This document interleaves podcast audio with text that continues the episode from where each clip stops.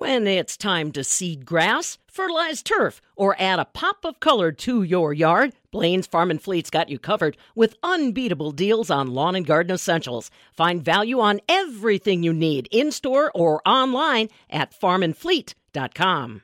Foreign buyers are seeking out Wisconsin lumber, and the state is helping to connect the dots between overseas markets and manufacturers that might be in your neighborhood. I'm Stephanie Hoff for the Midwest Farm Report. The Department of Agriculture, Trade, and Consumer Protection recently hosted international buyers on a trade tour. Krueger Lumber Company near Chilton was one of the stops along the way.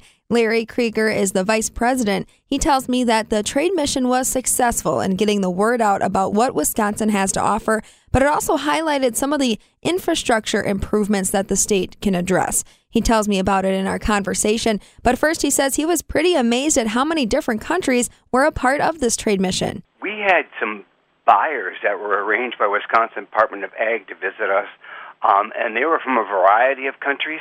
Um, some were from Mexico, some were from Thailand, um, some were from Taiwan. It was a really interesting group. There was one gentleman from Pakistan, and they wanted to see some of our products firsthand and see if we could start doing some business with them. When they went through your facility, what was the reaction like on, their faces? What were some of the questions they had?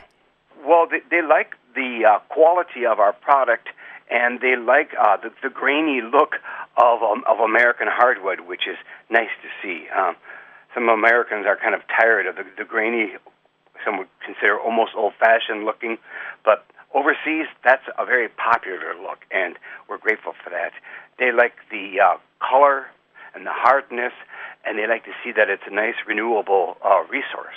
Did there have to be a translator or anything like that? Uh, there was a translator, but most of them spoke pretty good English. Um, there was a couple that didn't, but the translator filled in that gap. Why Wisconsin though? Why can't they? Why didn't they go to another state? What, what do we have to offer?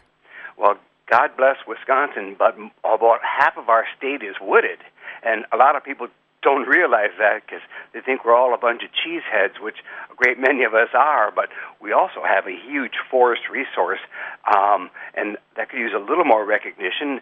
And we produce a very high quality hardwood product. Where does your product usually go to, to be used?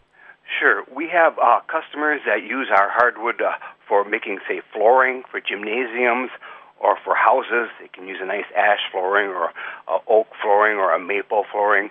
Um, and kitchen cabinets. Um, not everybody wants to paint their kitchen cabinets white or gray, despite what the magazines would say. Some people enjoy the natural beauty of hardwood, so they'll use hardwood in their kitchen uh, for the moldings around the bottom of the walls and up on the crown moldings. Shipping pallets. A lot of the more sturdy uh, heavy products need a, a good sturdy pallet made out of hardwood, so a lot of the uh, uh, heavier duty pallets are made from hardwood. Uh, railroad ties, that's another big product that uh, we need a, a good quality hardwood. So, a variety of markets uh, where Wisconsin hardwood can be used. But when we look overseas, you mentioned, you know, they're interested in Wisconsin hardwood because of its quality, the look of it. What's happening in those other countries where they can spend a little bit more on these higher quality products? A good deal of uh, overseas countries, in Asia in particular, uh, there is a huge middle class, and it's growing all the time. Um, and, and they're looking for something a little different. Uh, when they look at the wood products from their area of the world, typically it's a rather plain, not very grainy looking wood, um, and they don't want that.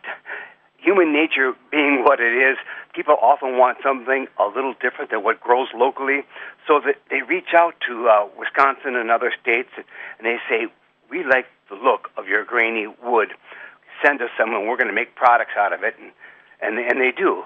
Uh, so we export a fair amount of our lumber to the Vietnam and Asia. What were some of the biggest questions that you were fielding from your international guests? Transportation. Trans, uh, it's, we're a, a kind of a landlocked state here in the middle of the heartwood of heartland of, of the United States, and how do we get the product from here in Wisconsin to overseas? And um, unfortunately, uh, there's not a real good rail network for exporting here in Wisconsin.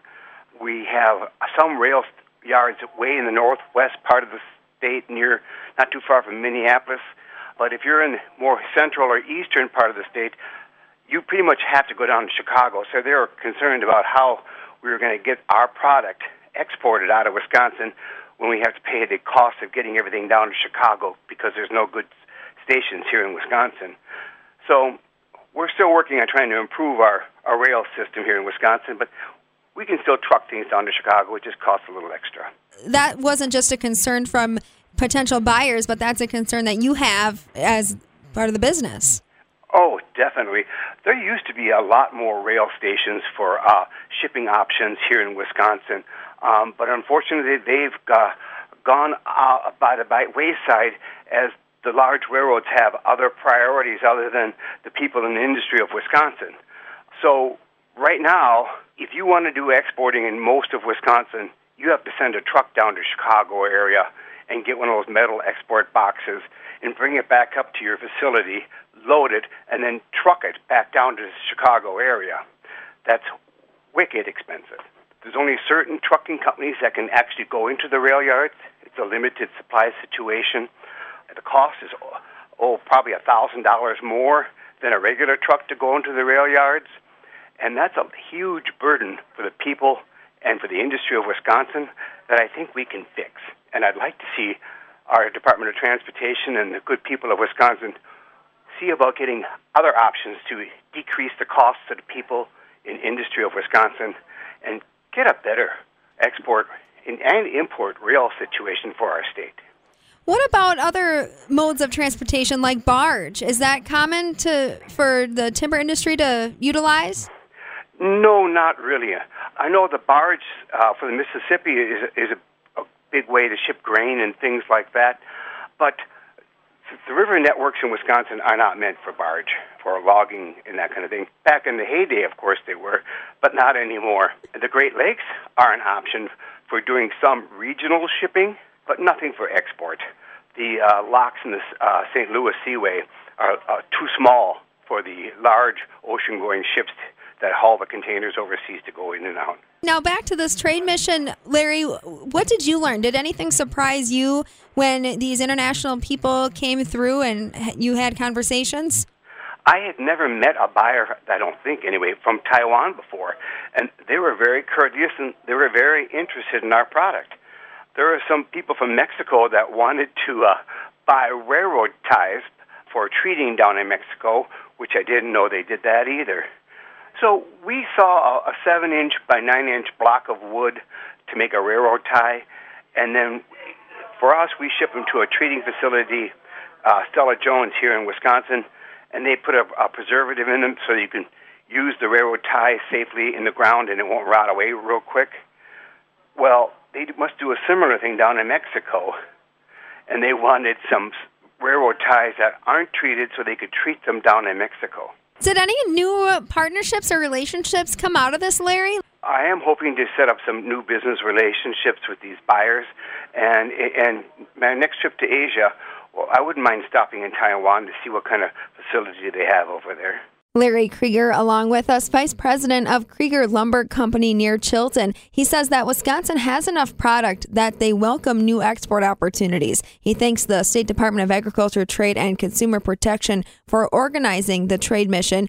During the tour, potential buyers visited nearly a dozen lumber companies in Wisconsin, and Larry Krueger says while it was a successful mission, it also highlighted infrastructure improvements that the state can work on, particularly in the railroad system. For the Midwest Farm Report, I'm Stephanie Hoff.